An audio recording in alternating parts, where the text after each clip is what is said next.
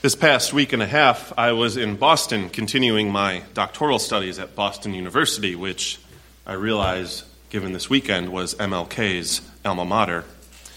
I won't get into the specifics of the class yet, though, if you're curious, it was simply called contextual analysis. I mean, by that name alone, how could you not want to sign up for it? The academics in the room are going, oh, yeah.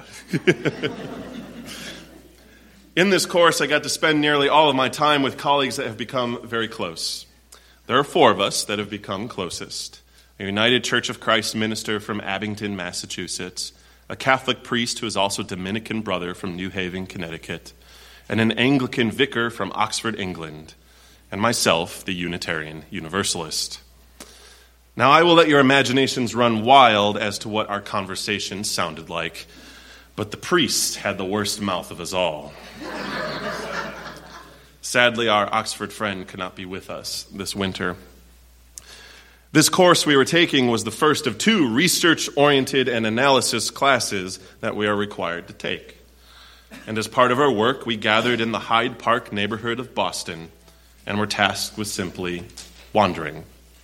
Find a place to eat lunch, take notes, observe everything. The three of us, a priest, a Congregationalist, and a Unitarian, this joke doesn't end well, I'm sure. Hopped in the UCC minister's truck and just drove deeper into the neighborhood. Now, if you're unfamiliar with Hyde Park in Boston, it used to be a blue collar white neighborhood, but has become predominantly African American and Hispanic recently. We arrived, walked into a little Jamaican restaurant, and had the best jerk chicken and coconut smoothies we have ever had in our lives. Halfway through our gathering there, my UCC colleague texted her husband about what we were doing. She wrote, We're supposed to find a restaurant in Hyde Park and observe the people. And her husband wrote back almost instantly, But you are the ones being observed. Here we were three white clergy, the only white people to enter this business the entire time we sat there.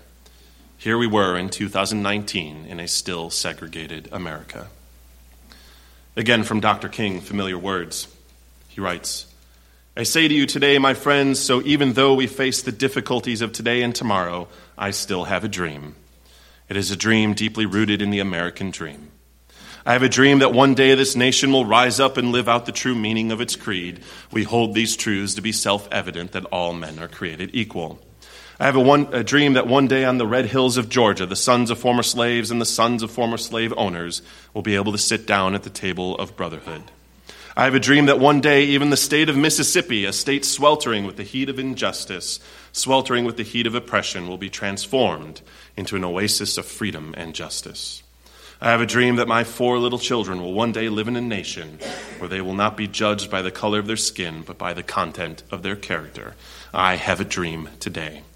I have a dream that one day down in Alabama, with its vicious racists, with its governor having his lips dripping with the words of interposition and nullification, one day, right there in Alabama, little black boys and girls will be able to join hands with little white boys and white girls as sisters and brothers I have a dream today. I have a dream that one day every valley shall be exalted, every hill and mountain shall be made low. The rough places will be made plain, and the crooked places will be made straight. And the glory of the Lord shall be revealed, and all flesh shall see it together. I certainly cannot do justice to the delivery Dr. King gave standing at the Lincoln Memorial on August 28, 1963. I don't think anyone can. His words are immortalized, enduring, and ringing out from the past into this very moment. We've all heard the lines. Perhaps we have read the speech itself, the official transcript, and marveled at how the transcribers included all of the feedback from the audience in the transcript, all of the amens and alleluias, the oh lords, and the preachets. When I was in high school each year, around this time, the very voice of Dr. King would echo out over the intercom for the entire 15 minutes of the speech. Perhaps you've watched it lately. And if you've never read or seen Dr. King's speech, this one in particular, or any of his speeches, allow me to shame you gently this morning. They are required viewing for any American, but more so for any American that finds themselves in a church whose values espouse worth and dignity and liberty for all people. And even more so for a church whose history is intricately tied to the history of Dr. King and the civil rights movement. When the calls went out to white clergy, Unitarian Universalists were amongst the first to respond. When Dr. King reminded whites and blacks alike that their very marching could lead to beatings, arrests, and even the loss of their lives, Unitarian Universalists still marched. And when the martyrs of the movement were buried and mourned, Unitarian Universalists had their names read in remembrance too.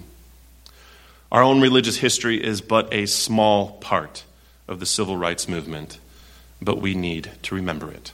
We cannot forget.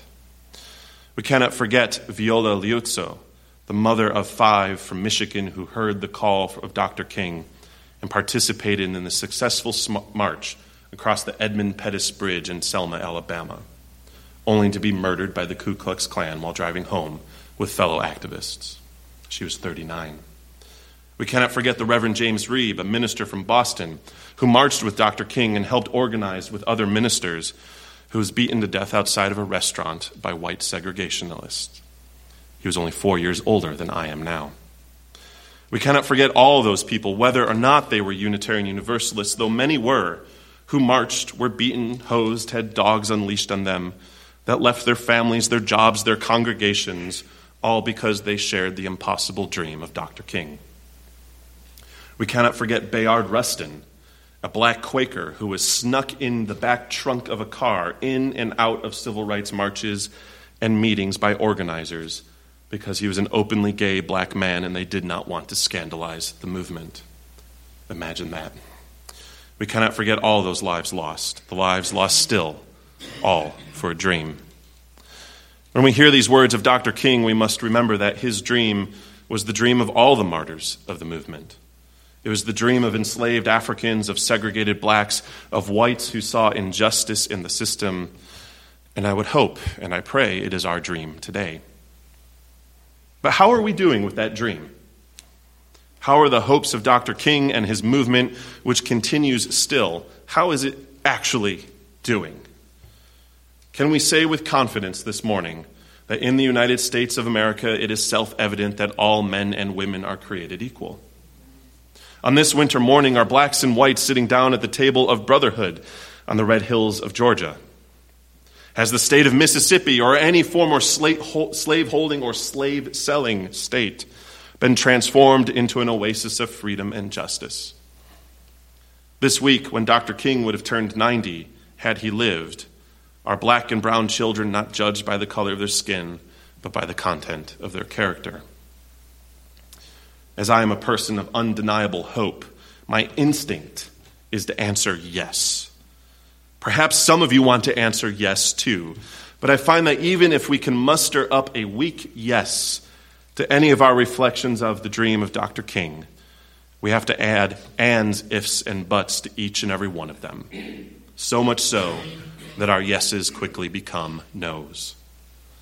Here in 2019, we have more voter suppression laws than we did 50 years ago when the Civil Rights and Voting Rights Acts were passed. And you don't have to look far for unjust voting laws where predominantly black or brown precincts had their voting rolls purged, only for people to show up and find they were not registered and missed a deadline that was never communicated.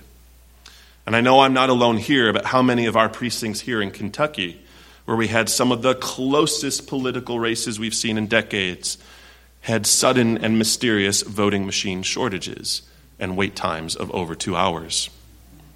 If you've ever worked minimum wage jobs in your life to survive, two hours is two hours too long. Here in 2019, the economy of the United States has grown 18 fold, only to see poverty and wealth and wealth inequality also increase. Costs of living are still skyrocketing and social welfare programs have been drastically cut.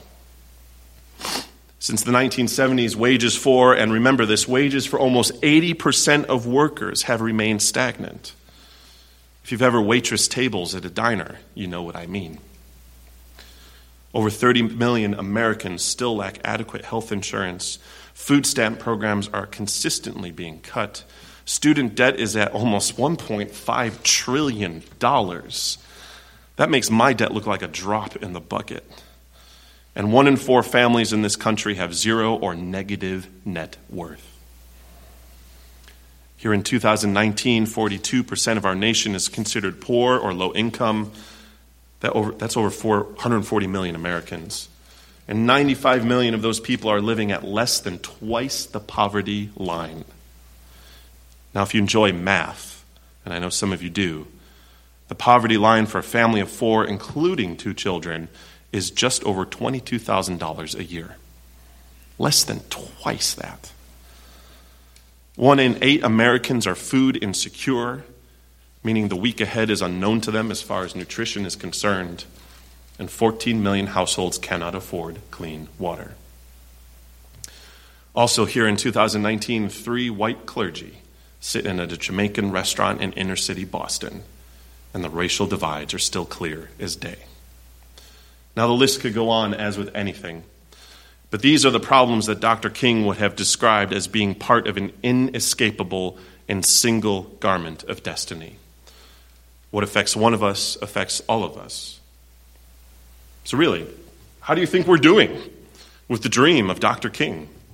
It's overwhelming, isn't it, to hear all of that information and know that's only a fraction of the inequity we are experiencing. It's overwhelming in its scope. It's overwhelming because many of us in this room are affected by those very things. It's overwhelming because it's 2019. And when will humanity learn? The dream is still just that an ethereal collection of images that we are trying to interpret and find meaning. But in the end, it's all in our heads still. Right now, some of you, after hearing all of that, are probably wishing it snowed more and the church was closed this morning. But this weekend, where we will march and remember the life of the Reverend Dr. Martin Luther King Jr., these are things that we need to know. We are not just remembering history, we are continuing the work of one of America's greatest prophets. This work is just as relevant today as it was then. Perhaps it is even more important now as our species teeters over the edge of existential threats that remain to be seen with global warming, the rise of nationalistic populism, and a world that feels increasingly divided. But just as Dr. King had a hope that he would not live to see realized, we are all tasked to find a similar hope. A hope that we might see a glimmer of in reality but the culmination of which is still far off. And I know I still have that hope. I do have hope with the revival of the Poor People's Campaign under the leadership of the Reverend William Barber. it was a hope. it was a hope not found in the eyes of fellow protesters or while staring down heavily armed Capitol Police in Frankfort, Kentucky. It was a hope not found in singing the protest songs, linking arms and pressing forward, or even calling out the hypocrisy of self professed Christian elected officials. No, it was a hope that this is a campaign that has been unfolding since the very inception of our nation, when the words were uttered and written that all people are created equal. That was a dream, too, a dream we are still realizing. Dr. King, in the reading you heard earlier, tasked us with becoming maladjusted to the inequities of the world around us. Are you? And if you march tomorrow, is it a happy walk in memory of Dr. King, or is it an expression of your maladjustment? I know many of you worked campaigns tirelessly this last election cycle. Was it for the personalities of the candidates, whoever they were? or the platforms of maladjustment, policies that said enough is enough, justice is our politics.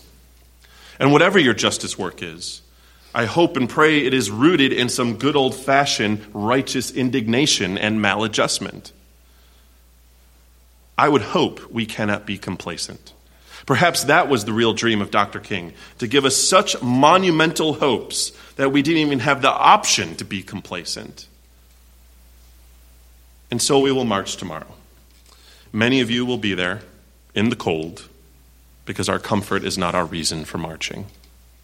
Celebration is not our reason for marching. Our reason for marching, as it is for any march or protest, petition, or campaign, is our maladjustment with the world. We gather here week after week as Unitarian Universalists, sharing common values and a vision for how our world ought to be.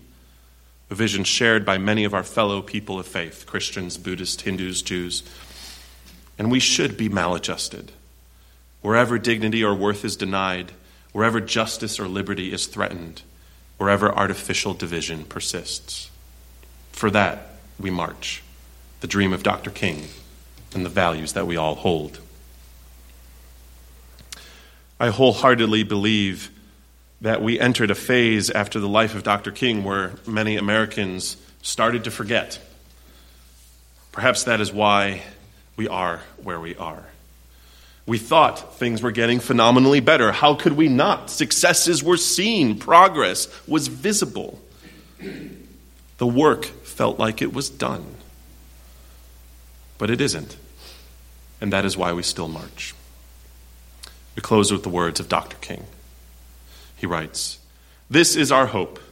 This is the faith that I go back to the South with. With this faith, we will be able to hew out of the mountain of despair a stone of hope. With this faith, we will be able to transform the jangling discords of our nation into a beautiful symphony of brotherhood. With this faith, we will be able to work together, to pray together, to struggle together, to go to jail together, to stand up for freedom together, knowing that we will all be free one day. Blessed be. Amen.